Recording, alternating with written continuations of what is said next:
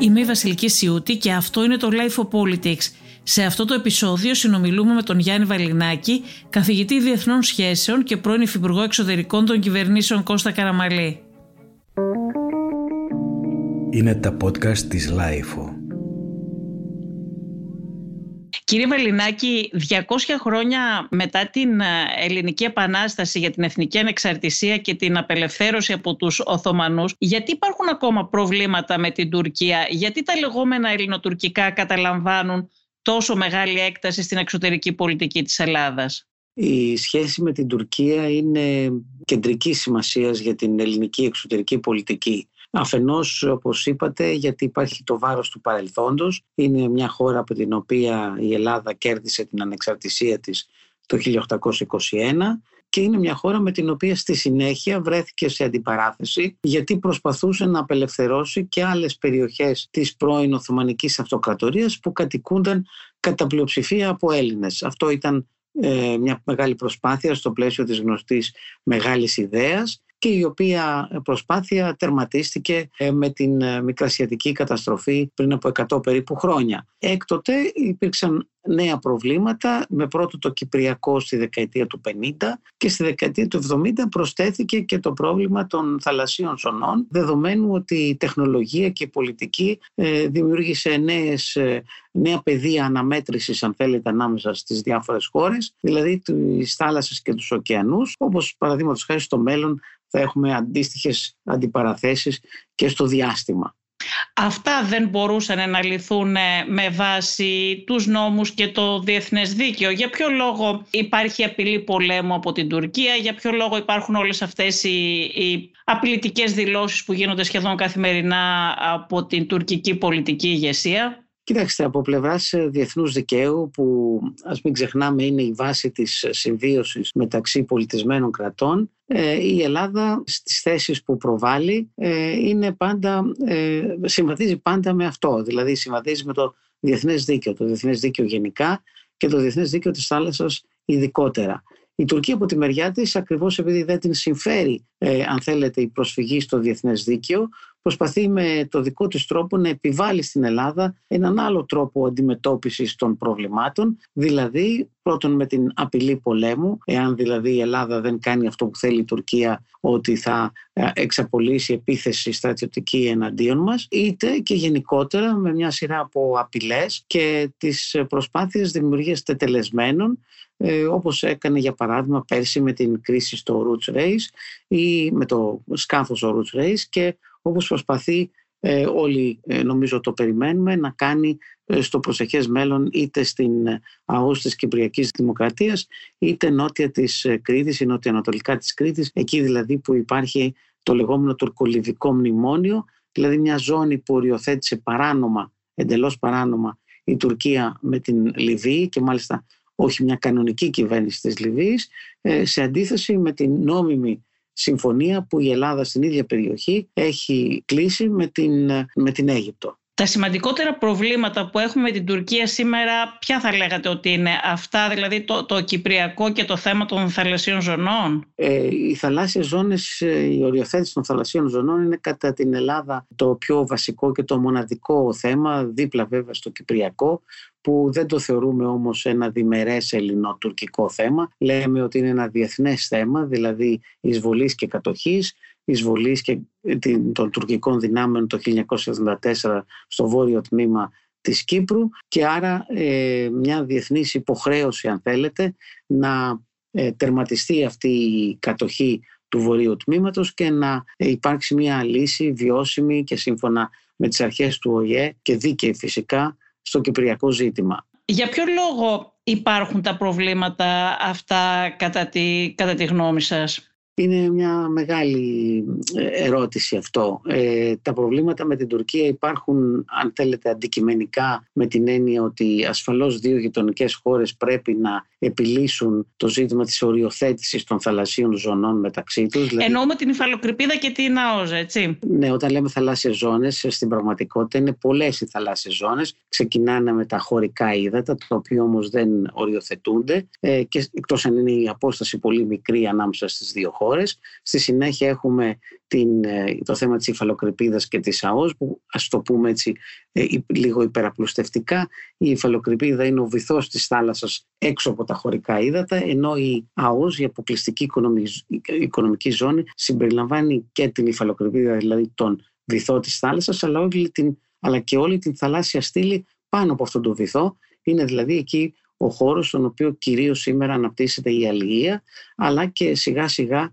και πολλές ε, εφαρμογές ε, ε, της ενέργειας του τύπου τους αιωλικής, των, των ανεμογεννητριών, των εκείνων που βρίσκονται στη θάλασσα ή και στο μέλλον πλωτών ανεμογεννητριών. Δηλαδή υπάρχει εδώ μια τεράστια γεωοικονομική σημασία αυτών των ζωνών, στην οποία πρέπει να συνυπολογίσουμε βέβαια, βέβαια και τα κέρδη τα γεωστρατηγικά και γεωπολιτικά. Όταν μια τέτοια ε, μεγάλη ζώνη μπορεί να αποκτηθεί από μια χώρα, είναι ένα τεράστιο όφελος γεωστρατηγικό αλλά και γεωοικονομικό. Για να καταλάβουμε δηλαδή γιατί μιλάμε. Η Ελλάδα, σύμφωνα με τον ελληνικό υπολογισμό, ε, έχει μια έχει δικαίωμα για μια αποκλειστική οικονομική ζώνη που είναι τέσσερις φορές πιο μεγάλη από την έκταση της χώρας μας. Μιλάμε δηλαδή για 500.000 τετραγωνικά χιλιόμετρα, άρα τέσσερις φορές λοιπόν όπως είπα η έκταση της χώρας μας. Μιλάμε για μια τεράστια ζώνη. Αυτή η ζώνη έχει λοιπόν πολλά ωφέλη για την Ελλάδα, αλλά βεβαίως για να την αποκτήσει αυτή τη ζώνη δεν αρκεί να λέμε ότι εμείς σύμφωνα με το διεθνές δίκαιο ε, αυτή τη ζώνη θα έπρεπε να την έχουμε θα πρέπει και στην πράξη να ε, λύσουμε τα προβλήματα οριοθέτησης με κάθε ένα από τους γείτονές μας. Προσωπικά, όταν ήμουν υφυπουργός εξωτερικών το 2004, θεώρησα ακριβώς πολύ σημαντικό για τη χώρα να ξεκινήσουμε διαπραγματεύσεις οριοθέτησης με όλους τους γείτονές μας και βέβαια κυρίως με εκείνους που συνιστούν το μεγαλύτερο θέμα, δηλαδή με τη Λιβύη στα νότια και με την Αίγυπτο στα νοτιοανατολικά, προκειμένου έτσι να αποκτήσουμε πραγματικά σύνορα θαλάσσια στη θάλασσα που θα μεγάλωναν ε, την, ε, ε, τον χώρο ευθύνης της Ελλάδας. Και γιατί δεν λύθηκε από τότε, κύριε Βαλινάκη, αφού το είχατε ξεκινήσει εδώ και τόσα χρόνια; Κοιτάξτε, αυτές οι διαπραγματεύσεις, όπως καταλαβαίνετε και όπως καταλαβαίνουμε όλοι, είναι ανάλογες της δημιουργίας συνόρων στην ξηρά. Και όλοι ξέρουμε από την ιστορία ότι για να υπάρξουν σύνορα στην ξηρά χρειάστηκαν πολλές φορές πόλεμοι, ε, μεγάλες αντιπαραθέσεις επί δεκαετίες και επί αιώνες. Έτσι φτάσαμε εμείς ως χώρα αλλά και άλλες χώρες στα σημερινά μας σύνορα, στην ξηρά επαναλαμβάνω. Κάτι αντίστοιχο γίνεται και στη θάλασσα. Προκειμένου να φτάσεις σε μια συμφωνία με το γείτονά σου ε, δεν ξεκινάς ε, αν θέλετε και νομίζεις ότι αυτό θα λυθεί αύριο. Εσύ με τις δικές σου θέσεις ε, καταθέτεις τις απόψεις σου, η άλλη πλευρά καταθέτει τις δικές της και προφανώς εάν υπάρχει καλή θέληση κάποια στιγμή φτάνει σε μια λύση. Έτσι έγινε πρόσφατα με την Ιταλία. Ε, μπορέσαμε και μεταφράσαμε μια παλαιότερη συμφωνία που υπήρχε για την υφαλοκρηπίδα σε, σε συμφωνία για ΑΟΣ. Ε, είχε γίνει και μια προσπάθεια από την κυβέρνηση Κώστα Καραμαλή, στην οποία ήμουν εγώ το 2004.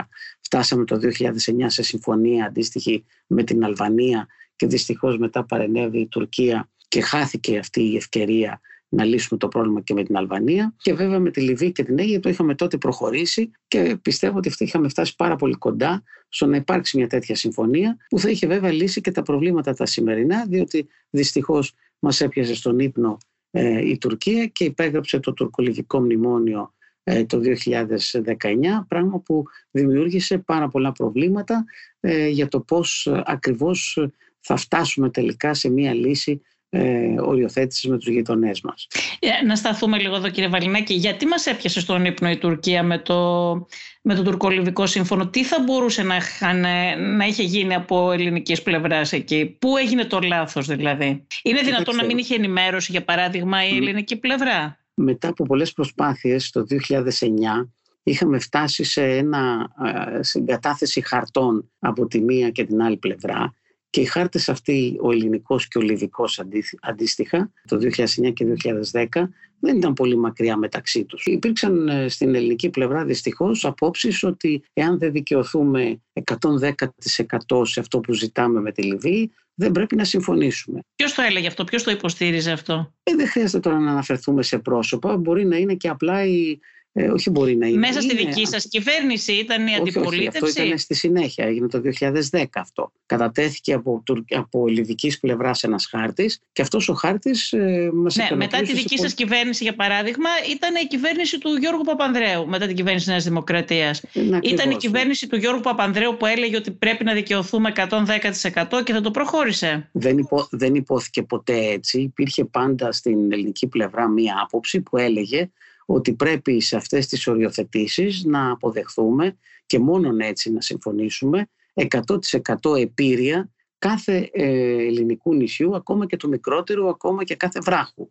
Αυτή λοιπόν η θέση, η οποία δεν, ε, ε, αν θέλετε, συνεχίστηκε, δηλαδή είχαμε συμφωνία πρόσφατα με την Ιταλία και είχαμε συμφωνία και με την Αίγυπτο, οι οποίες δεν ακολούθησαν αυτήν την απόλυτη, αν θέλετε, γραμμή.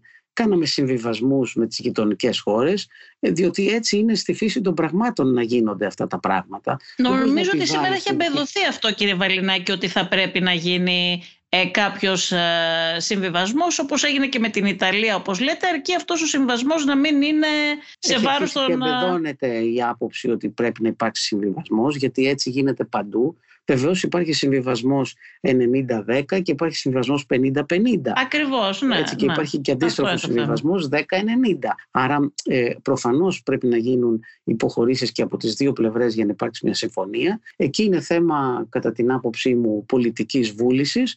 Ε, όταν ο πολιτικός αντιλαμβάνεται πού φτάνει το ζήτημα, ε, παίρνει μια απόφαση και με το σπαθί κόβει το γόρδιο δεσμό. Ε, έτσι λύνονται αυτά τα προβλήματα. Το να αφήνονται για το μέλλον δεν νομίζω ε, ότι είναι αρρύθμιστα για το μέλλον. Δεν νομίζω ότι είναι η σωστότερη πολιτική και πολλές φορές έχω υποστηρίξει ότι σε αυτές τις περιπτώσεις πρέπει να ενεργεί κανείς ε, από ένα σημείο και μετά με ταχύτητα, διότι μπορεί να υπάρξουν χειρότερες εξελίξεις. Όπως για παράδειγμα, φοβάμαι ότι θα υπάρξει χειρότερη εξέλιξη στο θέμα με την Αίγυπτο, διότι ναι, μεν υπογράψαμε μία συμφωνία μερική οριοθέτησης όπως λέμε, δηλαδή τη μισή περίπου ας το πούμε έτσι οριοθέτηση κάναμε, την άλλη μισή που αφορά στο ανατολικότερο κομμάτι από Ρόδο μέχρι Καστελόριζο την αφήσαμε ανοιχτή. Ε, είναι προφανές ότι όταν η Τουρκία από τη μεριά της προτείνει στην Αίγυπτο, γιατί έτσι γίνονται αυτά τα παιχνίδια, ας μην γελιόμαστε, να της δώσει μεγαλύτερη περιοχή από ό,τι της αναλογεί. Δηλαδή, εμείς λέμε να τη μοιράσουμε την απόσταση σύμφωνα και με την λεγόμενη αρχή της μέσης γραμμής ίσης απόστασης ανάμεσα στις δύο ακτές, 50% ένας, 50% άλλος.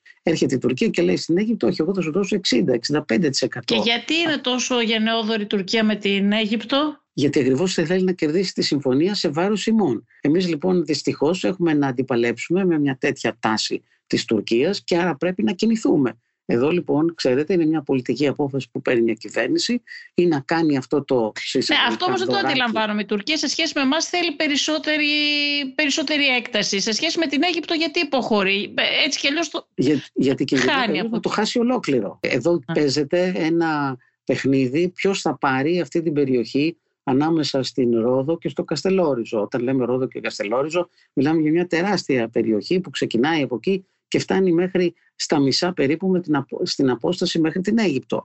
Μιλάμε λοιπόν για μια τεράστια ζώνη στην οποία η Τουρκία φιλοδοξεί να πάρει ολόκληρη, δίνοντας μια μικρή, ε, ένα μικρό κομμάτι της στην Αίγυπτο, διότι αλλιώς δεν θα πάρει τίποτα. Αν δηλαδή η Ελλάδα συμφωνήσει με την Αίγυπτο, εκείνη θα πάρει πάρα πολύ λίγα. Άρα λοιπόν σου λέει από κάτι που δεν μου ανήκει, δίνω εγώ κάτι παραπάνω στην Αίγυπτο προκειμένου να εκβιάσω έτσι την υπογραφή της. Αυτό λοιπόν το παιχνίδι είναι ανοιχτό ε, και πιστεύω προσωπικά ότι η Ελλάδα πρέπει να κινηθεί γρήγορα, ε, πρέπει να προχωρήσουμε τις διαπραγματεύσεις αυτές με την Αίγυπτο. Εικάζω ότι η κυβέρνηση προσπαθεί να το κάνει, αλλά η αιγυπτιακή απάντηση είναι, αν θέλετε, η μπάλα στην εξέδρα, ε, δηλαδή με διάφορα προσχήματα αποφεύγουν τη συζήτηση αυτή. Πολύ φοβούμε ότι κατά βάθος η Αίγυπτος έχει στο μυαλό της αυτό το κομμάτι να το συμφωνήσει με την Τουρκία. Διότι πρώτον, όπως σας είπα, της δίνει περισσότερα. Δεύτερον, γιατί φοβάται τα αντίπεινα ε, από την Τουρκία. Και τρίτον, βρίσκεται σε εξέλιξη εδώ και καιρό μια πορεία εξομάλυνσης των σχέσεων που μόνο εμείς ως χώρα δεν βλέπουμε την ίδια ώρα που εξελίσσονται και ανάλογες ε, ε, αν θέλετε, προσπάθειες διεμβολισμού των ελληνικών συμμαχιών και με τα Εμμυράτα όπως είδαμε πρόσφατα. Θεωρείτε κύριε Βαλινάκη ότι έχει λόγο να ανησυχεί η Ελλάδα; Βεβαίως και έχει λόγο να ανησυχεί και δυστυχώς δεν φαίνεται να ανησυχεί πάρα πολύ. Πρώτον, θα πω εδώ Έχω πει ε, από την πρώτη στιγμή που ξεκίνησαν αυτά τα σχήματα ότι οι συμμαχίες αυτές οι λεγόμενες, οι νέες συμμαχίες που έχουν τόσο πολύ διαφημιστεί είναι πάρα πολύ εύθραυστες. Δεν μιλάμε για χώρες σταθερές, δεν μιλάμε για χώρες όπως η Δύση που κατά κάποιο τρόπο έχουν σταθερότητα στις σχέσεις τους και αν θέλετε έχουν και μια διαχρονική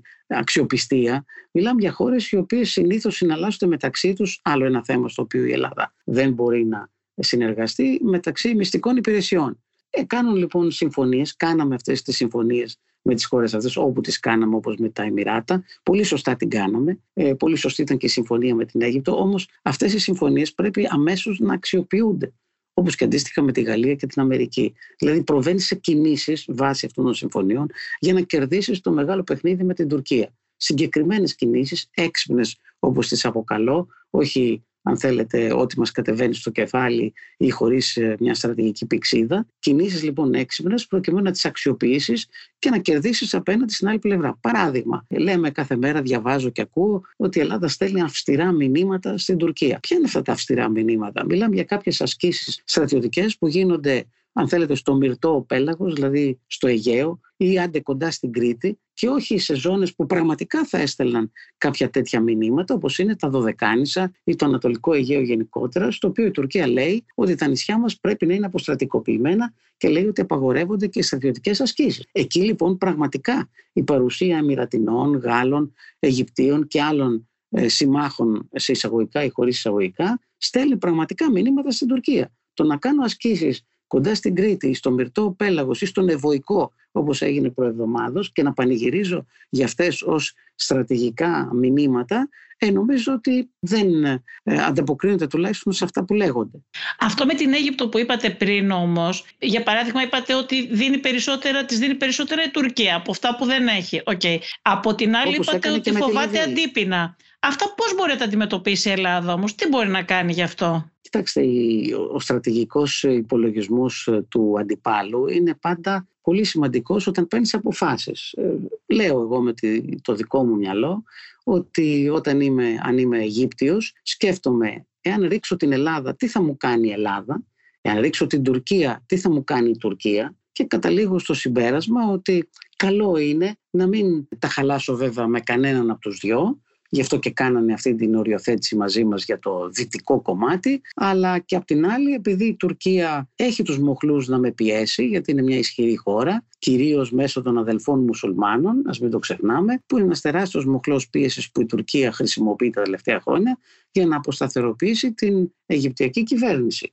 Ε, είναι μια γενικότερη στρατηγική που χρησιμοποιεί η Τουρκία όλα αυτά τα τελευταία χρόνια εναντίον πολλών κυβερνήσεων όπως η Αίγυπτος, τα Εμμυράτα, η Σαουδική Αραβία και αυτό εξηγεί ακριβώς γιατί βρέθηκαν στο αντίπαλο στρατόπεδο. Εμείς δυστυχώς δεν καταλάβαμε ότι αυτά δεν είναι ε, σταθερά και μόνιμα, είναι κινούμενοι άμμος. Όταν λοιπόν άρχισε ο Ερντογάν σιγά σιγά να ε, ενισχύει την πίεση πάνω στην, στην μουσουλμανική αδελφότητα, τους εξόριστους μουσουλμανικής αδελφότητας που μέχρι χτες ε, μαζί τους ε, στην Κωνσταντινούπολη είτε από την Αίγυπτο, είτε από τα Εμμυράτα, είτε από οπουδήποτε, ε, είναι προφανές ότι ε, αρχίζει πλέον να στέλνει μηνύματα στα Εμμυράτα που και αυτά ανταποκρίθηκαν και γι' αυτό φτάσαμε στην εξέλιξη που είδαμε και έχουμε και συνέχεια. Σήμερα μαθαίνω ότι συνελήφθηκαν εκτός αν τελικώς διαψευστεί γιατί υπόθηκε και μετά χάθηκε η είδηση ο αρχιμαφιόζος Τούρκος ο Πεκέρ ο οποίος ασκούσε βιτριολική κριτική κατά του Ερντογάν και του συστήματός του με πολλές πολλές αποκαλύψεις και ο οποίος φιλοξενείται στα Εμμυράτα και ξαφνικά λοιπόν ακούγεται, ακούστηκε σήμερα ότι ε, συνελήφθη αν και ε, στη συνέχεια ε, σβήστηκε η είδηση. Μένει να τα δούμε όλα αυτά. Υπάρχει λοιπόν κινητικότητα σε όλους τους ε, συμμάχους, αυτούς τους νέους συμμάχους, ε, επαναλαμβάνω, με εισαγωγικά ή χωρίς εισαγωγικά, με την εξής έννοια, ότι πράγματι υπογράψαμε σε, με, με μερικούς από αυτούς συμφωνίες, πράγματι ήρθαμε κοντά με πολλούς από αυτούς, πράγματι ήταν καλές κινήσεις, αλλά έπρεπε αυτές οι κινήσεις να, να συνοδευτούν από συγκεκριμένα ε, στρατηγικά κέρδη. Είπα προηγουμένως ε, ορισμένα παραδείγματα θα μπορούσαν να είναι γενικότερα μια ενίσχυση κατά της Τουρκίας πολύ πιο απτή και ε, χειροπιαστή από αυτή που έχουμε δει μέχρι σήμερα που είναι αν θέλετε πολύ ωραία λόγια ε, και που οπωσδήποτε πρέπει να το προσέχουμε και αυτό δεν είναι τα ίδια ακριβώς με αυτά που λέμε εμείς. Αν διαβάσει κανείς την τελευταία ε, σύνοδο κορυφής Ελλάδας-Αιγύπτου Κυπριακής Δημοκρατίας στην Αθήνα το πώς περιγράφουν τα αιγυπτιακά μέσα τη συνάντηση ε, δεν είναι ακριβώς αυτά που λέμε εμείς ότι αποφασίστηκαν και σε κάθε περίπτωση είναι λόγια. Σημασία έχει η πράξη και για να πάμε πάλι στις πράξεις, βλέπω από σήμερα ή τις τελευταίες μέρες ότι αρχίζουμε και κάνουμε πίσω για τον αγωγό EastMed, κάτι το οποίο πανηγυρίστηκε πριν από δύο χρόνια, ενάμιση χρόνο, ως τεράστια επιτυχία ελληνική και κυπριακή και που βεβαίως εδώ και πολύ καιρό όσοι παρακολουθούσαμε είχαμε καταλάβει ότι δεν επρόκειτο να υπάρξει μέλλον σε αυτόν τον αγωγό. Και γιατί ήταν πολύ ακριβώς και κακά σχεδιασμένος ε, και ε, γιατί ε, η γενικότερη γεωπολιτική κατάσταση της Ανατολικής Μεσογείου δεν το επέτρεπε. Και αν θέλετε για να πάμε και λίγο ξύνοντας τις πληγές μας, αφού υπογράψαμε μια συμφωνία με την Αίγυπτο περί ΑΟΣ και άρα σε αυτήν την περιοχή νόμιμα ε, η Ελλάδα και η Αίγυπτος από την άλλη μεριά μπορούν να κάνουν τις σχετικές έρευνες αλλά και να έχουν τα πλοία που χρειάζεται για να τις συνοδεύουν. Ε, στάλθηκε ε, ένα γαλλικό σκάφος ερευνητικό το Λαταλόντ στην αρχή πριν από μερικούς μήνες και το Nautical Geo πριν από λίγο καιρό, λίγες εβδομάδες, για να κάνει υποτίθεται χαρτογράφηση των, ε, του βυθού εν ώψη του EastMed ή άντε για την πόντιση του ηλεκτρικού καλωδίου που θα ενώνει την ε, Κρήτη και την Αίγυπτο, άρα την Ευρώπη και την ε, Αφρική. Και όταν βγήκε στην περιοχή αυτή της οριοθετημένης με την Αίγυπτο ΑΟΣ, νόμιμα οριοθετημένης το σκάφος αυτό, κυνηγήθηκε από τουρκική φρεγάτα και γύρισε πίσω και μπήκε στα λιμάνια. Όταν λοιπόν υπογράφει συμφωνίες για τις οποίες ίδρωσες, πολύ σωστά ίδρωσες, μακάρι να έχεις πάει και πιο πέρα, αλλά τέλος πάντων πήρα μια καλή συμφωνία. Και στη συνέχεια εσύ δεν υπερασπίζεσαι τη συμφωνία αυτή επί του πεδίου, όπως λέμε τον τελευταίο καιρό, τότε προφανώς κάνουμε μια τρύπα στο νερό. Τι θα μπορούσε να γίνει, κύριε Βαλινάκη, ποια ήταν η ενδεδειγμένη κίνηση από την ελληνική πλευρά; Επιτρέψτε μου να ολοκληρώσω ένα λεπτό πριν έρθω σε αυτό που ναι, ρωτάτε. Το χειρότερο όλων ότι ε, η Ελλάδα ε, δια της επιστολής του μονίμου αντιπροσώπου, της μονίμου αντιπροσώπου στα Ηνωμένα Έθνη πριν από λίγους μήνες αποκήρυξε τον λεγόμενο χάρτη της Σεβίλης. Ποιος είναι ο χάρτης της Σεβίλης; Είναι ο χάρτης που ευρωπαϊκές υπηρεσίες εκπώνησαν δηλαδή σύμφωνα με το δίκαιο της θάλασσας, τι δικαιούται η Ελλάδα ως ΑΟ στην Ανατολική Μεσόγειο. Είναι ο χάρτης που λίγο πολύ κυκλοφορεί σήμερα στο διαδίκτυο. Δεν ήταν επίσημος ελληνικός χάρτης βεβαίως εννοώ της ελληνικής κυβέρνησης, αλλά δεν έκανε και ποτέ η Ελλάδα την προσπάθεια να καταθέσει ένα χάρτη ώστε να ξέρουμε ποιες είναι οι ελληνικές συντεταγμένες της ΑΟΣ μας στην Ανατολική Μεσόγειο. Και θα έπρεπε πολλούς να προβληματίσει αυτό το γεγονός ότι δηλαδή η Ελλάδα δεν έχει ποτέ καταθέσει συντεταγμένες. Δηλαδή κάνει συζητήσεις με την Τουρκία, ο λεγόμενος διάλογος, οι διαλεκτικές επαφές. Α, αυτό είναι μια ερώτηση που την κάνω και εγώ πάρα πολύ συχνά και δεν έχω πάρει απάντηση, είναι αλήθεια, γιατί δεν έχει καταθέσει η Ελλάδα. Δεν έχει καταθέσει, ε, που δείχνει ακριβώς ότι η Ελλάδα θέλει να κατεβάσει πάρα πολύ τον πύχη ε, εγώ στο βιβλίο μου «Η Ελλάδα των τεσσάρων θαλασσών» που βγήκε πριν από ένα χρόνο έχω καταθέσει χάρτες, χάρτες που είναι ε, αν θέλετε και πιο ε, σωστή σε σχέση με την, το Η κυβέρνησή σας γιατί δεν το είχε κάνει αυτό; Κοιτάξτε, ξεκινάς από το να κάνεις, όπως σας είπα, τις προσπάθειες οριοθέτησης με όλες τις, ε, τις χώρες τις γειτονικές και στη συνέχεια όταν πιάσεις πλέον ένα επίπεδο αν θέλετε, βολιδοσκόπηση με την άλλη πλευρά, μπορείς και καταθέτεις στη συνέχεια το δικό σου χάρτη, όπως και κάναμε τότε με, την, με τη Λιβύη ε, ή αντίστοιχα με την Ιταλία που υπήρχε ο χάρτης το 1997 ή με την Αλβανία που τελικά καταλήξαμε σε μια πάρα πολύ καλή συμφωνία. Λέω λοιπόν ότι η Ελλάδα πρόσφατα αποκήρυξε το χάρτη αυτό επίσημα λέγοντας ότι είναι μια ιδιωτική πρωτοβουλία, ένας ιδιωτικός χάρτης και άρα, ε, αν θέλετε, κατέβασε τον πύχη στο μηδέν. Πότε έγινε αυτό, κύριε Βαρινάκη; Πριν από μερικούς μήνες, τον Ιούνιο του 2021. Ε, πέρασε απαρατήρητο, διότι βεβαίως αυτά δεν ε, δεν ακούγονται και πάρα πολύ, αλλά είναι πάρα πολύ, ε, αν θέλετε, ενδεικτικό του τι η Ελλάδα φιλοδοξεί να κερδίσει μέσα από τις διερευνητικές συνομιλίες με την Τουρκία. Για ποιο λόγο το έκανε αυτό η Ελλάδα, για ποιο λόγο να, να αποκηρύξει το χάρτη της Σεβίλης. Και εγώ αναρωτιέμαι πραγματικά. Ε, είναι κάτι για το οποίο απειλούσε η τουρκική πλευρά κιόλα, ότι ξεχάσετε το χάρτη της Σεβίλης κτλ. Ναι, η Τουρκία ακριβώς ζητούσε από την Ελλάδα να πάρει θέση πάνω σε αυτό και ενώ μπορούσε η Ελλάδα να μην πει τίποτα, έστω έστω λέω αυτό, κατά τη γνώμη μου, αυτός είναι ο χάρτης στον οποίο η Ελλάδα θα έπρεπε με αυτόν τον χάρτη να προσέρχεται στις διερευνητικές συνομιλίες. Αναρωτιέμαι, η Ελλάδα όταν η Τουρκία καταθέτει τις δικές της θέσεις σε αυτές τις διερευνητικές συνομιλίες, εμείς τι καταθέτουμε; Δεν έχουμε ποτέ καταθέσει χάρτη, φαντάζομαι, εκτός αν όλα αυτά καλύπτονται, ελπίζω από μυστικότητα και τότε, ε, αν θέλετε, το δέχομαι αυτό ως λογικό, αλλά δεν είναι δυνατόν να γνωρίζουμε ποιες είναι οι θέσεις της Τουρκίας και να μην έχει η Ελλάδα δικές της θέσεις. Το θεωρώ αυτό αδιανόητο σε ένα διάλογο. Και βέβαια να υπογραμμίσω εδώ, γιατί με ρωτήσατε προηγουμένως, και τι θα έπρεπε να κάνουμε. Η Τουρκία Πάντως, γιατί επειδή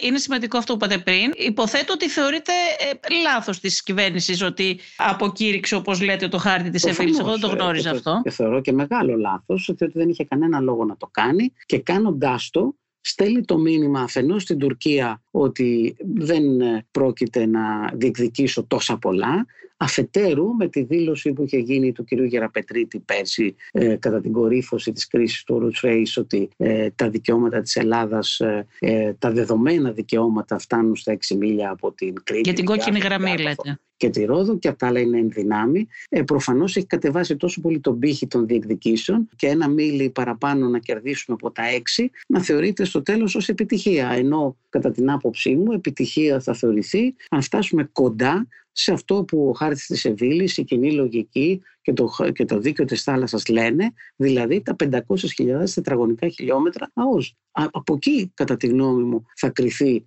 η ελληνική προσπάθεια αν θα καταφέρουμε να φτάσουμε όσο πιο κοντά γίνεται σε αυτό το νούμερο. Αντιλαμβάνομαι και το υπογράμμισα προηγουμένως ότι κάποια πράγματα θα τα χάσεις σε αυτή την πορεία. Δεν μπορείς να τα κερδίσεις όλα. Δεν έχεις ένα μαστίγιο και η άλλη πλευρά αποδέχεται μαστιγωμένη τη βούλησή σου. Όμως, άλλο το να πας στα 50.000 ε, τετραγωνικά χιλιόμετρα και άλλος να πάει στα 500. Και αυτό είναι βέβαια θέμα στρατηγικής, είναι θέμα οργάνωσης, είναι θέμα προετοιμασίας, είναι θέμα δημιουργίας συμμαχιών και εδώ ακριβώς είναι που οι συμμαχίες χρησιμοποιούνται, όχι για ασκήσεις στον ευωικό και στο μυρτό, άρα να κερδίσω διπλωματική υποστήριξη έτσι ώστε αυτά που διεκδικώ να μπορέσω και να τα πάρω ειρηνικά μέσα από ένα τραπέζι διαπραγματεύσεων. Και έρχομαι στην ερώτησή σας, τι έπρεπε να κάνει η Ελλάδα. Πολλά έπρεπε να κάνει, ξεκινώντας από το ότι θα έπρεπε να έχει μια στρατηγική. Ε, ειλικρινά δεν καταλαβαίνω να υπάρχει εθνική στρατηγική στο θέμα. Ε, ακούω καθημερινά για πολλές σκέψεις που γίνονται για διάφορες στρατηγικές σε διάφορα επιμέρους θέματα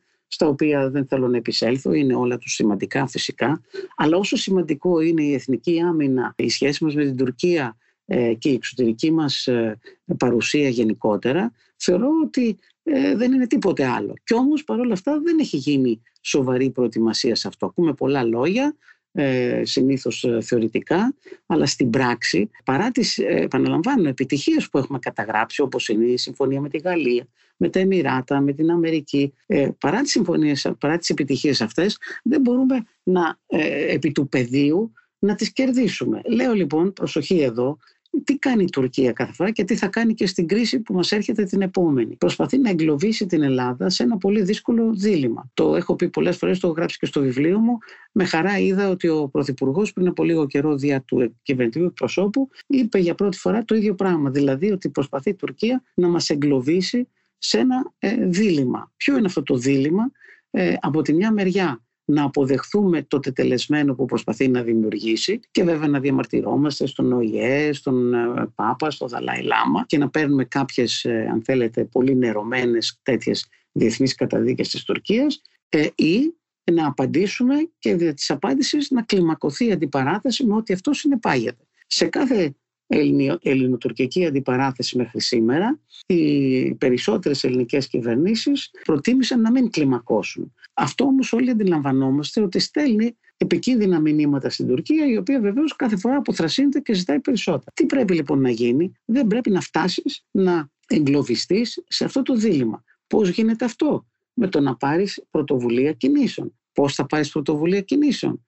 Πέρσι, πριν ακόμα ε, συναυθεί η συμφωνία με την Αίγυπτο, είχα δημοσιεύσει, δημοσιεύσει στο ε, Ευρωπαϊκό Κέντρο Αριστείας, το οποίο ηγούμε στο Πανεπιστήμιο Αθηνών, ένα paper στο οποίο είχα προτείνει την ε, ανάπτυξη μιας πρωτοβουλίας ειρήνης και συνεργασίας της Ελλάδας στην Ανατολική Μεσόγειο. Τι ήταν αυτό, τι θα ήταν αυτό, να προτείνει η Ελλάδα σε κάθε μία από τις γειτονικές χώρες με την οποία έχει, αν θέλετε, ε, ανάγκη οριοθέτησης θαλασσίων ζωνών. Σε κάθε μία από αυτές ξεχωριστά, όχι όλες μαζί να κάτσουμε στο τραπέζι, σε κάθε μία κτηνοτά και καταζεύγει ε, να κάτσουμε στο τραπέζι και να λύσουμε τα προβλήματά μας βάσει ενός χάρτη που η Ελλάδα θα έδινε τις συντεταγμένες δηλαδή για το τι θεωρούμε εμείς ότι έπρεπε να είναι η δική μας ΑΟΣ σε σχέση κάθε φορά με το γείτονά μας. Ποια είναι δηλαδή η ΑΟΣ με την Αλβανία, ποια είναι η ΑΟΣ με την Ιταλία, ποια είναι η ΑΟΣ με τη Λιβύη, την Αίγυπτο και ούτω ε, καθεξής. Και γιατί να λυνόταν με αυτόν τον τρόπο. Και, το... να κάτσουμε στο, και να κάτσουμε στο τραπέζι, να το λύσουμε και αν δεν το λύσουμε, δεύτερο στάδιο αυτό, να προσφύγουμε από κοινού στο Διεθνές Δικαστήριο της Χάης. Έλεγα προηγουμένως για την Αίγυπτο.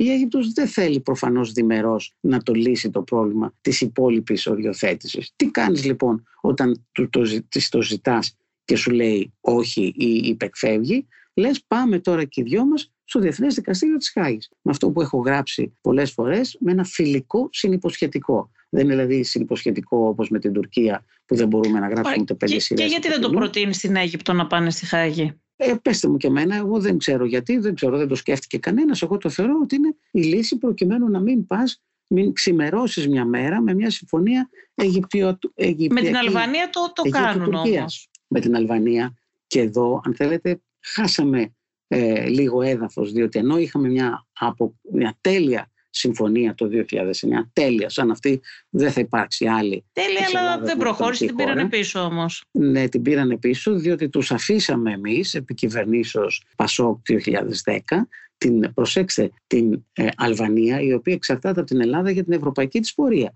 Εμείς πώς νομίζετε ότι πήραμε τη συμφωνία το 2009. Είπαμε στην Αλβανία. Μάλλον αυτό είναι και ο λόγο που δέχτηκαν τη Χάγη όμως, ότι ασκούνται κάποιες πιέσεις μέσω της Ευρωπαϊκής Ένωσης. Να τον ολοκληρώσω τη σχέση μου για να γίνει και, αντι, γίνω και αντιληπτός. Ενώ λοιπόν η Αλβανία εξαρτάται από την Ελλάδα και την ευρωπαϊκή της πορεία, την αφήσαμε να ε, ανατρέψει μια συμφωνία υπογεγραμμένη. Αυτό που λέμε, ε, αν θέλετε, ε, ε, τις συμφωνίες πρέπει να τηρούνται στην ε, διεθνή γλώσσα. Έτσι.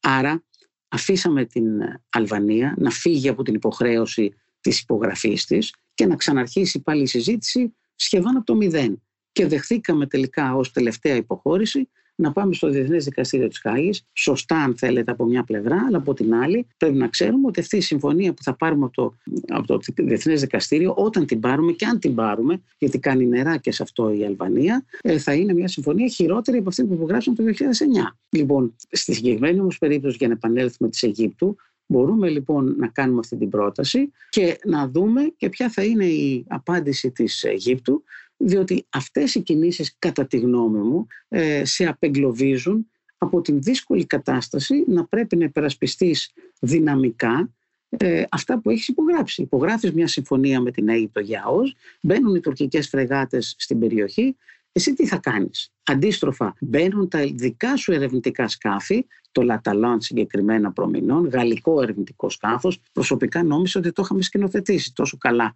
ήρθε να δέσει με τις ε, ε, με τις θέσεις μας και απαντάει η κυβερνητική εκπρόσωπος ε, στο θέμα αυτό λέει να τα βρουν η Γαλλία με την Τουρκία. Ε, κόντεψα να πέσω προσωπικά από την καρέκλα μου. Δεν καταλαβαίνω πώς δεν υπερασπιζόμαστε πρώτα-πρώτα αυτά τα οποία υπογράφουμε και για το οποίο φτύσαμε αίμα και πολύ σωστά καταλήξαμε μετά από πολλές προσπάθειες. Άρα γι' αυτό επαναλαμβάνω, δεν αξιοποιούμε αυτά τα οποία επιτυγχάνουμε. Χάνεται καιρός, χάνεται καιρός ειδικά στις συμφωνίες όπως βλέπουμε τώρα με τους νέους συμμάχους μας. Χάθηκε, αν θέλετε, ο μήνας του μέλητος με τα Εμμυράτα, με τη Σαουδική Αραβία, με το Ισραήλ, με την Αίγυπτο. Προσωπικά βλέπω μια αντίστροφη τάση που φάνηκε καθαρά με την επίσκεψη ε, του διαδόχου των Εμμυράτων στην, ε, στην Κωνσταντινούπολη. Βλέπουμε κινητικότητα και με την Αίγυπτο, πολύ μεγάλη. Βλέπω κινητικότητα και με το Ισραήλ. Βλέπω κινητικότητα και με τη Σαουδική Αραβία. Όλα αυτά λοιπόν σημαίνουν ότι ίσως χάθηκε ε, η καλή ευκαιρία να μεταφράσουμε αυτές τις σχέσεις σε χειροπιαστά κέρδη και τώρα πια σιγά σιγά να μεταπίπτουν σε ένα ε, καθεστώς, ένα επίπεδο χαμηλότερο μιας ε, καλής αν θέλετε διπλωματικής σχέσης και τίποτα παραπάνω. Είπατε πριν για τη Γαλλία ότι ήταν πολύ θετική η συμφωνία αυτή και η συμμαχία με την ε, Γαλλία. Μπορείτε να μας εξηγήσετε λίγο για ποιο λόγο υπάρχει όλη αυτή η κινητικότητα στην Νοτιοανατολική Μεσόγειο και ποια είναι τα, τα, τα συμφέροντα που συγκρούονται της ε, ναι. Γαλλίας με την Τουρκία στην περιοχή; Να ξεκινήσουμε από το ότι υπάρχει ανά τον κόσμο μια γενικότερη αναταραχή. Πηγαίνουμε σιγά σιγά από μια εποχή που ήταν η Pax Americana αν θέλετε, δηλαδή ένας μονοπολικός κόσμος μετά το τέλος του ψυχρού πολέμου όπου οι Ηνωμένες Πολιτείες και η Δύση γενικότερα έκαναν περίπου κουμάντο να το πω έτσι απλά και λαϊκά ε, σε έναν κόσμο ε, πολύ πιο πολυπολικό. Αναδύονται δηλαδή οι μεγάλες δυνάμεις και υπερδυνάμεις όπως η Κίνα, η Ρωσία ε, στη θέση της παλιάς Σοβιετικής Ένωσης αλλά και άλλες χώρες που δεν τις μετράγαμε ως σημαντικές δυνάμεις στο παρελθόν ε, και σήμερα είναι αρκετά σημαντικές όπως είναι η Ινδία, η Τουρκία ή το Ιράν.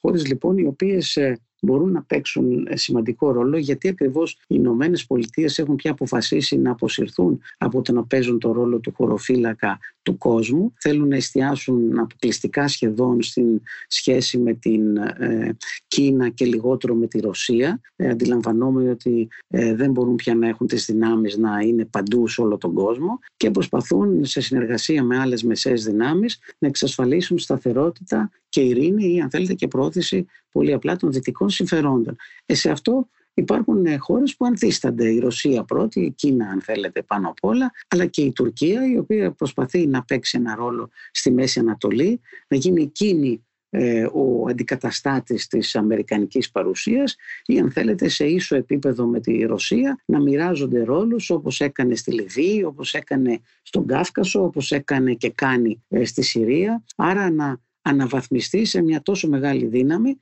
Το ίδιο βέβαια από τη μεριά, της, ε, μεριά του προσπαθεί να κάνει και το Ιράν σε μικρότερο βαθμό και λιγότερο ενδιαφέροντα για μας. Άρα υπάρχει ένα ανοιχτό παιχνίδι, ένα ανοιχτό πεδίο κυνηγίου αν θέλετε, στο οποίο όλοι ανταγωνίζονται, έχουν ε, σπάσει τα ταμπού του παρελθόντος, οι φίλοι του χθες γίνονται εχθροί και οι εχθροί του χθες γίνονται φίλοι. Υπάρχει μια λοιπόν μεγάλη ρευστότητα που σημαίνει ότι πρέπει να είσαι συνέχεια στις επάλξεις και να παρακολουθείς και να προβλέπεις σωστά, κάτι που δεν είχαμε συνηθίσει στο παρελθόν. Ε, η Ελλάδα ακολουθούσε, αν θέλετε, επί ψυχού πολέμου την Αμερική και στη συνέχεια την Ευρώπη, την ευρωπαϊκή θέση και την Αμερική. Δεν έχει εκπαιδευτεί ε, το ελληνικό σύστημα στο να δρά με ταχύτητα αναπροσαρμογής μεγάλη ε, στις ε, μεγάλες εξελίξεις που γίνονται περιφερειακά ή διεθνώς και ε, σε αυτό λοιπόν αν θέλετε ε, επανέρχομαι, χάσαμε την ευκαιρία και τώρα λοιπόν που τα πράγματα δυσκολεύουν ελπίζω ότι όλες αυτές οι χώρες ε, δεν θα αποδειχθούν αντίστροφα από ό,τι ήταν πριν από ένα χρόνο. Σιγά σιγά φίλοι ή αν θέλετε ουδέτεροι έστω στην ελληνοτουρκική διαμάχη, πράγμα που μας φέρει σε ακόμα δυσκολότερη θέση από αυτή που βρεθήκαμε. Την αντίθεση της ε, Γαλλίας θα ήθελα λίγο και σας ρώτησα και πριν ναι, να μου περιγράψετε με την Τουρκία στην ναι. περιοχή. Η Γαλλία λοιπόν ή και η Ιταλία που είπατε, να δούμε ένα κλασικό παράδειγμα στη Λιβύη, μια χώρα στην οποία η Ιταλία είχε παραδοσιακά επιρροή, όμως και η Γαλλία ήθελε από τη δική της τη μεριά, μια χώρα εξαιρετικά πλούσια σε αέριο αλλά και πετρέλαιο, από τις πιο πλούσιες της Αφρικής και του κόσμου, άρα ε, ενδιαφέρουσα ως ε, εταίρο. Και οι δύο λοιπόν αυτές οι χώρες, Γαλλία και Ιταλία, συναγωνίζονταν μετά την, πτώση του, την αιματηρή πτώση του καθεστώτος Καντάφη, ποια θα αποκτήσει μεγαλύτερη επιρροή, κατά τη διάρκεια βεβαίως του εμφυλίου πολέμου, αλλά και σήμερα. Και άρα αυτό, αν θέλετε, δεν οδηγούσε σε μια ενιαία στάση της Ευρωπαϊκής Ένωσης, όπως και αλλού. Ε, και σήμερα η Γαλλία αντιμετωπίζει ε,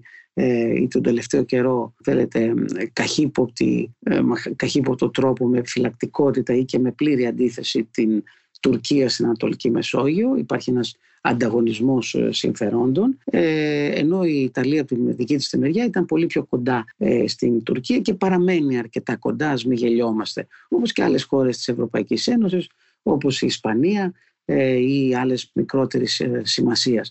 Και για να φτάσουμε έτσι στην Ευρωπαϊκή Ένωση που είναι ο μεγάλος μας σύμμαχος και όταν λέμε τι πρέπει να κάνει η Ελλάδα, το πρώτο πράγμα που πρέπει να κάνει είναι να αξιοποιήσει το μεγάλο της πλεονέκτημα απέναντι στην Τουρκία. Είναι κράτος μέλος της Ευρωπαϊκής Ένωσης, η Τουρκία είναι έξω από την Ευρωπαϊκή Ένωση, εξαρτάται σε πάρα πολλά θέματα από τις αποφάσεις της Ευρωπαϊκής Ένωσης παραδείγματος χάρη για την ε, Συμφωνία Τελωνιακής Ένωσης που βρίσκεται στο τραπέζι.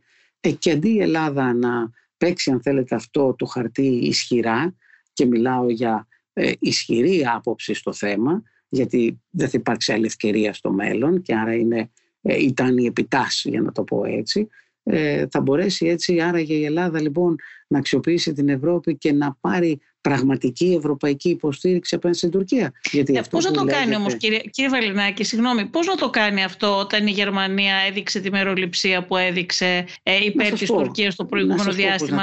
όταν βλέπουμε ότι η Γερμανία εξοπλίζει την uh, Τουρκία, η οποία απειλεί με πόλεμο την Ελλάδα και είναι μια χώρα σύμμαχος. Πώς θα γίνει αυτό, πώς θα πείσει η Ελλάδα τη Γερμανία; Κοιτάξτε, είναι κόντρα και στα συμφέροντα της Γερμανίας. Η Γερμανία έχει συμφέροντα με την Τουρκία. Την οποία γνωρίζω πάρα πολύ καλά, γιατί επί πολλά χρόνια άσκησε αυτό το παιχνίδι ως υφυπουργός αρμόδιος για τα ευρωπαϊκά πράγματα. Πρέπει να σας πω ότι στο ευρωπαϊκό παιχνίδι οι ευκαιρίες είναι καθημερινές και πολλές. Θα μπορούσα να ραδιάσω πάρα πολλές. Μερικά παραδείγματα τυχαία. Γίνεται αυτή τη στιγμή συζήτηση στην Ευρωπαϊκή Ένωση, κατατέθηκε προ λίγων ημερών στους υπουργούς εξωτερικών και άμυνας το λεγόμενο κείμενο της στρατηγικής πηξίδας, δηλαδή το κείμενο πάνω στο οποίο θα συμφωνήσει η Ευρωπαϊκή Ένωση για το ποιες είναι οι απειλές που απειλούν ε, που, που αν θέλετε επικρέμανται μπροστά στην Ευρωπαϊκή Ένωση και τα κράτη-μέλη της και πώς θα αντιμετωπιστούν. Σε αυτό το κείμενο η Ελλάδα ήταν παντελώς απούσα, έχει εξαφανιστεί και από τις, την επικαιρότητα, κανείς δεν ασχολείται και είναι ε, από την άλλη μεριά το πιο κρίσιμο κείμενο στο οποίο θα έπρεπε ακόμα και με απειλή βέτο να επιβάλλουμε στο κείμενο αυτό να καθοριστεί ότι η Τουρκία είναι απειλή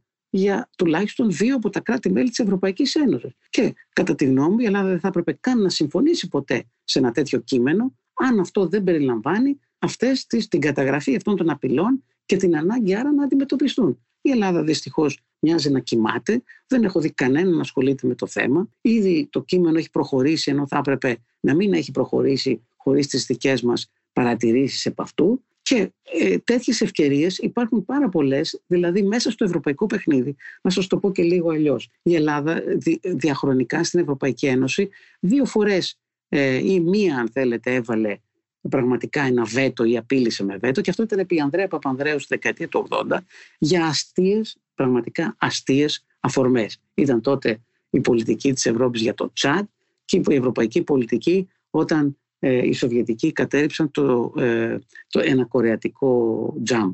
Και σε αυτές τις δύο περιπτώσεις λοιπόν η Ελλάδα του Ανδρέα Παπανδρέου θεώρησε ότι ήταν σκόπιμο να ε, προβάλλει βέτο στην Ευρωπαϊκή Ένωση. Προσέξτε, ποτέ άλλοτε η Ελλάδα δεν έφτασε σε μια τέτοια απειλή η πραγματοποίηση απειλής. Δηλαδή, έχουμε την Τουρκία ως διαχρονικό πρόβλημα. Φτάσαμε πέρσι πλέον όλη η Ευρώπη και όλος ο κόσμος να αντιλαμβάνεται, και αυτό είναι ένα τεράστιο πλεονέκτημα που πάλι δεν αξιοποιήσαμε, ότι η Τουρκία είναι μια χώρα τελείως ειδική, για να μην πω τίποτα βαρύτερο, που όμως απειλεί μια χώρα, κράτος, μια χώρα μέλος της Ευρωπαϊκής Ένωσης και την ίδια την Ευρωπαϊκή Ένωση. Και όλοι πια έχουν ε, αντιληφθεί ότι πρόκειται περί ε, ενός ε, παραλληληματικού ηγέτη ο οποίος ασκεί μια επιθετική πολιτική. Όταν λοιπόν συμβαίνει να υπάρχει ένα τέτοιο κλίμα παντού η Ελλάδα θα έπρεπε να μπλοκάρει οποιαδήποτε απόφαση της Ευρωπαϊκής Ένωσης στον τομέα αυτών και να μην αφήσει ούτε ε, μία απλή πολιτική να, να, να, περνάει για την Τουρκία χωρίς να ικανοποιηθεί στο βασικό της αίτημα με το εξής σκεπτικό. Η Ευρωπαϊκή Ενοποίηση έγινε, έτσι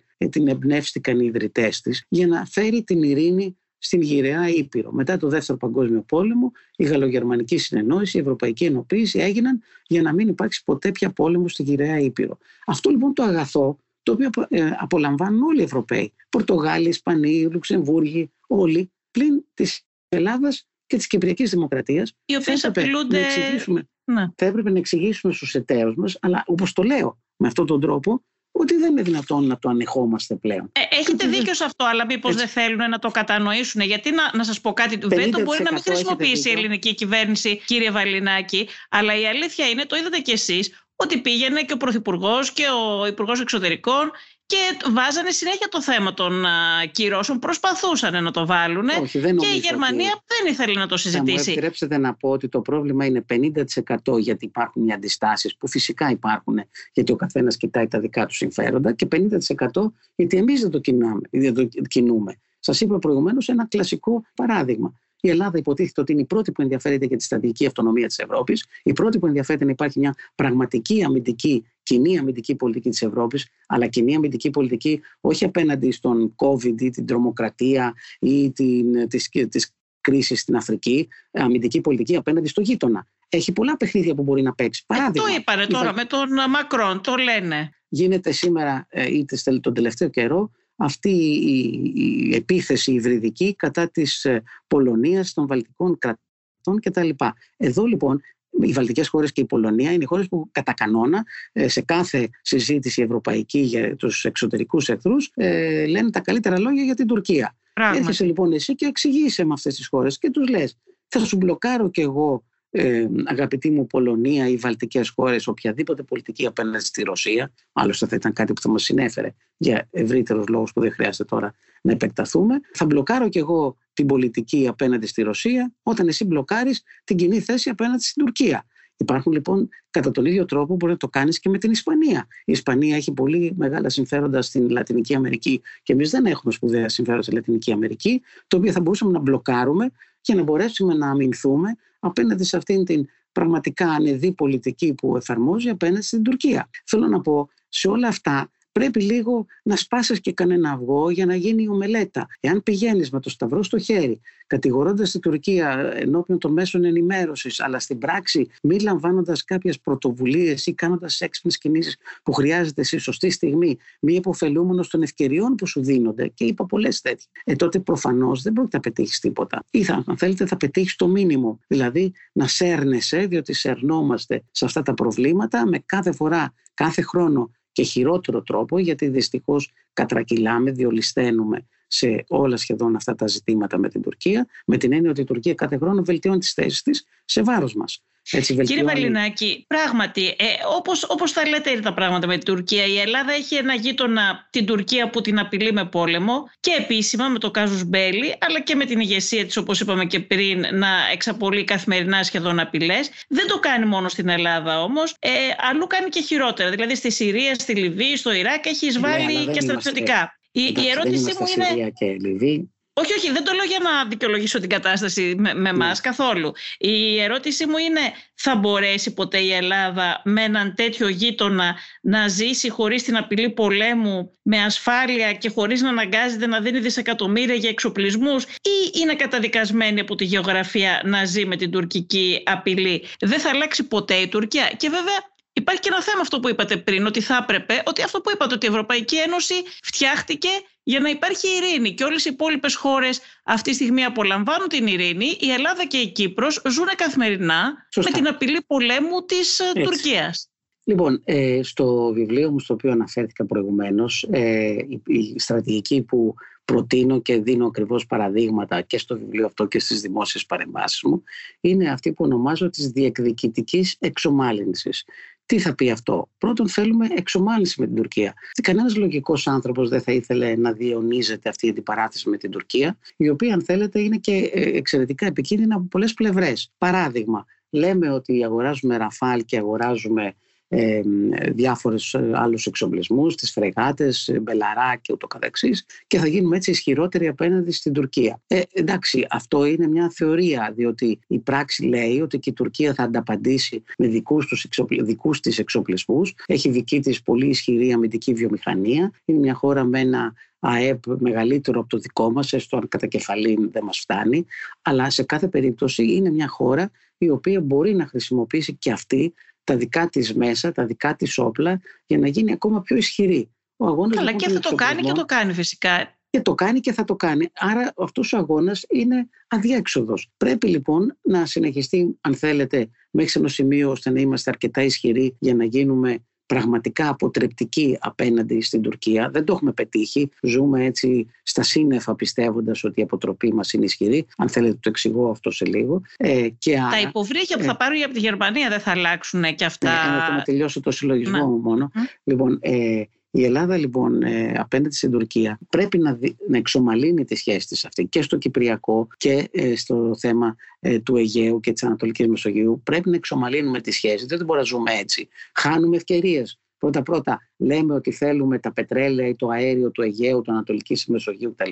Μα επί 40 χρόνια αυτή την πηγή πλούτου δεν την αξιοποιήσαμε. Και έτσι όπως πάμε, όταν θα την αξιοποιήσουμε, διότι και σήμερα να ξεκινάγαμε να το λύσουμε, θέλουμε 10 χρόνια για να μπορέσουμε να το αξιοποιήσουμε πραγματικά, δηλαδή τα κοιτάσματα αυτά. Όταν δηλαδή το πετρέλαιο και το ε, φυσικό αέριο δεν θα χρειάζονται πια, αν σκεφτούμε ότι σε μερικές δεκαετίες θα προχωρήσουμε σε την ε, Μετά το οικονομία ναι, ε, των ανανεώσιμων. Άρα λοιπόν ε, κάνουμε μια τρύπα στο νερό, περιμένοντας απλώς, όπως δυστυχώς γίνεται, η κάθε κυβέρνηση να πετάει το μπαλάκι στην επόμενη, με αποχειρότερη όμως κάθε φορά θέση, γιατί διολυσθένουμε. Ε, αυτό λοιπόν είναι αδιάξοδη πολιτική. Απ' την άλλη, όμως, λέω διεκδικητική εξομάλυνση. Δηλαδή, δεν κάθομαι στο τραπέζι όπως καθόμαστε τώρα και συζητάμε με την Τουρκία, όπου η Τουρκία κατεβάζει 6-7 απαιτήσεις απέναντι στην Ελλάδα, που όλες είναι απαράδεκτες και εμείς απλώς απαντάμε είναι απαράδεκτες σε θέση σου, δεν τις συζητάω και εμείς δεν πάμε με δική μας διεκδίκηση. Ποια είναι η δική μας διεκδίκηση, αυτό που έλεγα προηγουμένως. Ο χάρτης της Σεβίλη.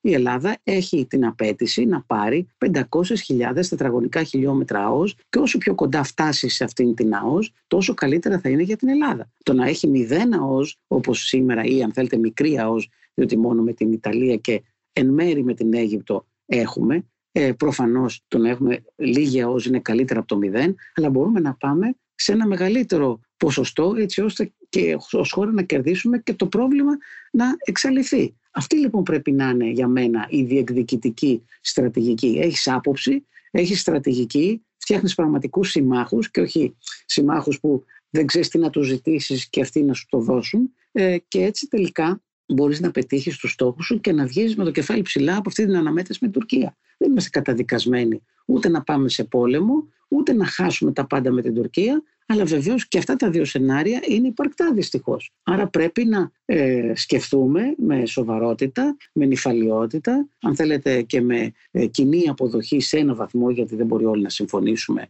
σε τέτοιες κινήσεις, ε, να υπάρξει μια γενικότερη συνεννόηση, αλλά με καινούργιες ιδέες, έξυπνες ιδέες, να λύσουμε το, το ζήτημα. Εγώ έχω πολλές τέτοιες ιδέες και δεν νομίζω ότι είμαι ο πιο έξυπνος ή ο μόνος που μπορεί να τις σκεφτεί. Αν κάτσουμε κάτω, σίγουρα ε, θα σκεφτούμε πολλά, ε, πολλές έξυπνες κινήσεις και δεν πρέπει να αφήνουμε τον Ερντογάν να κάνει εκείνος τις έξυπνες κινήσεις. Παράδειγμα, χθεσινό, ε, να κάνει συμφωνία με το Κατάρ, να μπορούν οι Τούρκοι να εκπαιδεύονται στα ραφάλτα ε, καταριανά ε, μέσα από μια συμφωνία που θα υπογράψει σήμερα αύριο με το Κατάρ. Γιατί να κάνει εκείνος τις έξυπνες κινήσεις και εμείς απλώς να τρέχουμε από πίσω. Η χώρα του Οδυσσέα δεν έχει μυαλό για να σκέφτεται πιο έξυπνα από αυτούς που αποκαλούσαμε παλαιότερα μπουνταλάδες. Η, η αντιπολίτευση στην Τουρκία, κύριε Βαλινάκη, μοιάζει να είναι ακόμα πιο εθνικιστική από τον Ερντογάν. Οι κεμαλικοί κατηγορούν τον Ερντογάν για υποχωρητικότητα απέναντι στην Ελλάδα. Άρα το πρόβλημα για, για την Ελλάδα δεν είναι ο Ερντογάν, έτσι δεν είναι; Να σας πω, ε, πρώτον ε, πολλοί βιάζονται να ε, διαγράψουν τον Ερντογάν. Βεβαίως δεν ξέρουμε από πλευράς υγείας πόσα χρόνια θα αντέξει. Εκείνο όμως που μπορώ να φανταστώ είναι ότι δεν θα χάσει τις εκλογές αν τις κάνει, όποτε τις κάνει. Είναι ένας, δεν πρέπει να σκεφτόμαστε ότι η Τουρκία είναι μια δυτική δημοκρατία σαν όλες τις άλλες και ότι άρα θα υπάρξει επίλυση του προβλήματος μέσα από εκλογές. Ακούω πάρα πολλούς που το λένε αυτό στην Ελλάδα ή και στο εξωτερικό. Δεν είναι καθόλου βέβαιο ότι θα φτάσει φτάσουμε σε εκλογές ή αν θα φτάσουμε σε εκλογές ότι θα είναι τέτοιες που θα χάσει ο Ερντογάν. Δεν φεύγει εύκολα ο Ερντογάν. Πάντως, ας δούμε τη θεωρητική. οι δημοσκοπήσεις δεν τον δείχνουν και κυρίαρχο. Πάντως είναι οριακές. Οι δημοσκοπήσεις έχουν αξία σε δυτικές χώρες. Σε χώρες στις οποίες ο πρόεδρος μπορεί να αλλάξει όλους τους κανόνες του παιχνιδιού και να βάλει στη φυλακή τους ηγέτες της αντιπολίτευσης, να κλείσει τα κόμματα και να μην επιτρέπει ακόμα και τα πιο απλά στην αντιπολίτευση, όπως προχθές στην είσοδο στη στατιστική υπηρεσία του αρχηγού της αξιωματικής αντιπολίτευσης, ε, σε αυτή τη χώρα δεν πρέπει να σκεφτόμαστε με δημοσκοπήσεις. Πρέπει να σκεφτόμαστε μέχρι πού είναι διατεθειμένος να πάει και να κρατήσει την εξουσία του. Νομίζω έτσι πρέπει να σκεφτόμαστε. Αλλά ας πάμε στο σενάριο ότι χάνει τις όποιες εκλογές ή με κάποιο τρόπο φεύγει από την εξουσία και έρχεται ο Κιλιντζάρογλου και οι κεμαλιστέ στην εξουσία με συμμαχία βεβαίως, ενδεχομένως ή κατά πάσα πιθανότητα και άλλων ακραίων στοιχείων. Ε, πράγματι δεν θα αλλάξει πολύ η στρατηγική της Τουρκίας απέναντί μας, δεν πρέπει να έχουμε αυταπάτες, κυρίως διότι πλέον έχει διαμορφωθεί μια πολιτική διά του Ερντογάν τα τελευταία χρόνια που δεν θα είναι εύκολο οποιοδήποτε διάδοχος να την απεμπολίσει. Δηλαδή μια στρατηγική που λέει είμαστε μια χώρα ισχυρή, είμαστε μια χώρα χώρα που είναι παρούσα σε πολλά διεθνή μέτωπα. Είμαστε μια χώρα που δεν δέχεται να γίνονται πίσω από την πλάτη τη συμφωνία, αλλά εκείνη να δίνει τον τόνο σε αυτές τις συμφωνίες. Ε, αυτή την Τουρκία θα την έχουμε και στο μέλλον. Ποια είναι λοιπόν η έξυπνη στρατηγική για την Ελλάδα που εγώ βλέπω είναι σήμερα, χτες που η Ελλάδα είναι ακόμα σε μια πολύ καλή σχέση με τη Δύση και η Τουρκία σε μια πολύ κακή σχέση με τη Δύση, ε, να πάρει όσα μπορεί περισσότερο από αυτή τη σχέση με τη Δύση, τα οποία θα τις μείνουν για την μέρα εκείνη που η Δύση θα επανέλθει, ε, θα, θα ξαναφέρει στην αγκαλιά της τον, ε, τον άσωτο ιό Τουρκία και θα σφάξει και τον ε, Μόσχο το συντευτό για χάρη του. Και ελπίζω ο Μόσχος ο συντευτός να μην είμαστε εμείς και τα σφαίροντά μας.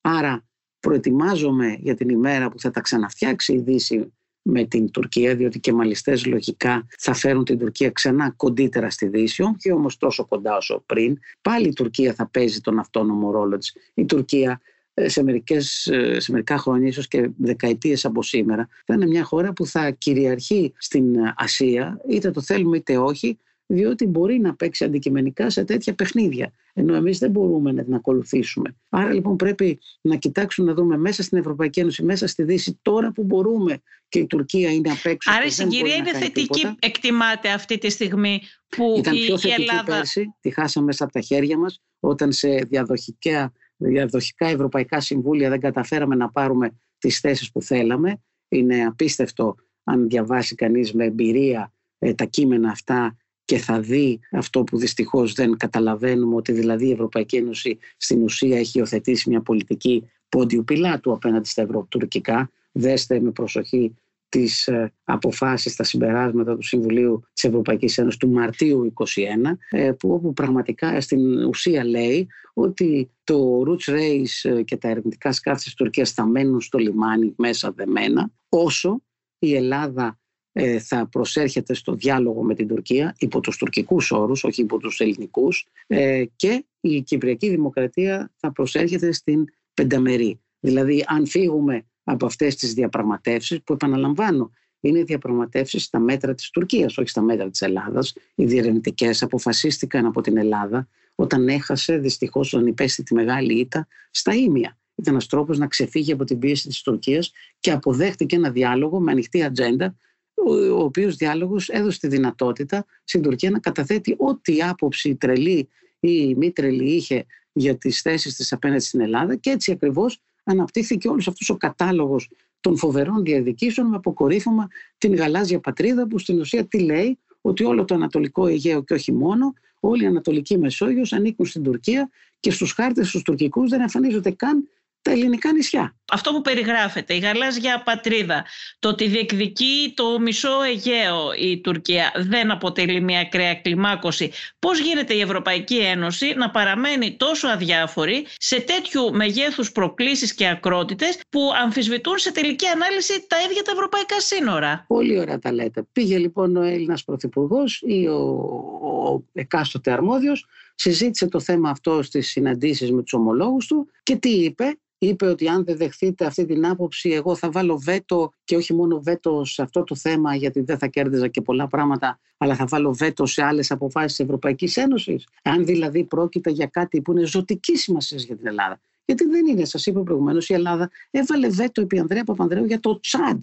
Για το Τσάντ. Και δεν θα βάλει βέτο σήμερα όταν απειλείται η εθνική της ακαιρεότητα, όταν δημοσιεύονται χάρτες σαν, αυτή, σαν αυτούς της γαλάζιας πατρίδας, όταν ανερυθρίαστα η Τουρκία απειλεί ανοιχτά και το βλέπουν όλοι πια γιατί κρύβονταν τα προηγούμενα χρόνια, κρύβονταν πίσω από το δαχτυλό τους οι Ευρωπαίοι. Τώρα όμως βλέπουν ανοιχτά ότι η Τουρκία απειλεί με μια ε, πρωτόγνωρη επιθετικότητα. Άρα δεν μπορούν εύκολα να, να, να, ισχυριστούν ότι δεν το βλέπουν. Αυτό λοιπόν, ε, ειδικά πέρσι μετά την κρίση, ήταν το αποκορύφωμα του παραλυρήματος του Ερντογάν απέναντί μας και στη συνέχεια βελτιώθηκε η κατάσταση λόγω της αλλαγής με τον Biden και ε, πιστεύαμε ότι όσο περνούσε ο καιρός ο Biden θα ανέτρεπε τα δεδομένα. Μα ο Biden δεν ανέτρεψε τα δεδομένα και δεν θα τα ανατρέψει τα δεδομένα γιατί οι Αμερικανοί θέλουν την Τουρκία ως πολύ σημαντικό σύμμαχο να την κρατήσουν όσο γίνεται ε, περισσότερο. Θα δώσουν πολλά για να την κρατήσουν γιατί δεν θέλουν να τη χαρίσουν ούτε στη Ρωσία ούτε σε κανέναν άλλο. Αυτό λοιπόν το βασικό αξίωμα των διεθνών σχέσεων. Μόνο εμείς δεν το καταλάβαμε και περιμέναμε ότι ο Biden θα γίνει Μπαϊντενόπουλο και θα μας τα χαρίσει όλα. Όχι. Υπήρχε ένα παράθυρο ευκαιρίας, είχα γράψει ακριβώς με αυτή τη φράση. Παράθυρο ευκαιρίας, το οποίο δυστυχώς έχει κλείσει ή κλείνει σιγά σιγά διότι με τον ένα με τον άλλο τρόπο η Τουρκία τα βρίσκει με όλους. Διεμβολίζει την Ευρωπαϊκή Ένωση με Ισπανίες, Ιταλίες, Πολωνίες, ε, φίλους βρίσκει κάθε φορά. Διεμβολίζει τις νέες συμμαχίες που είχαμε κλείσει στην Ανατολική Μεσόγειο και επανέρχεται δρυμύτερη πλέον στην Ανατολική Μεσόγειο, ε, στην ΑΟΣ εννοώ της Κυπριακής Δημοκρατίας και ενδεχομένως και γύρω από την Κρήτη, μέσα από τις κρίσεις που θα δούμε στους επόμενους μήνες. Άρα πιστεύω χάσαμε μια χρυσή περίοδο, δεν έχει κλείσει το παράθυρο αυτό ευκαιρίας για πάντα. Έχουμε ακόμα περιθώρια, αλλά δεν βλέπω να κινούμαστε με αυτή τη λογική. Κινούμαστε διαχειριστικά όταν οι στιγμές είναι πολύ σημαντικές γιατί όλοι καταλαβαίνουμε ακριβώς ότι κάποια στιγμή που βιολογικά ή άλλος πώς θα φύγει ο Ερντογάν από την εξουσία ε, θα, η επόμενη ε, κατάσταση θα είναι πιο φιλική προς τη Δύση και θα τρέξουν αμέσως όλοι οι Ευρωπαίοι και οι Αμερικανοί να αγκαλιάσουν ε, όλους αυτούς και τότε πια έχουμε χάσει εντελώς το παιχνίδι. Κύριε Βαλινάκη, σας ευχαριστούμε πάρα πολύ. Ακούσατε τη Βασιλική Σιούτη και το Life of Politics, το οποίο φιλοξένησε τον καθηγητή Διεθνών Σχέσεων και πρώην Υφυπουργό Εξωτερικών Γιάννη Βαλινάκη. Αν θέλετε να ακούτε τη σειρά podcast Life of Politics της Life, μπορείτε να μας ακολουθήσετε στο Spotify, στα Apple Podcast και στα Google Podcast. Ηχοληψία, επεξεργασία και επιμέλεια, φέδωνας χτενάς και μερόπικοκίνη. Ήταν μια παραγωγή της Life. Είναι τα podcast της Life.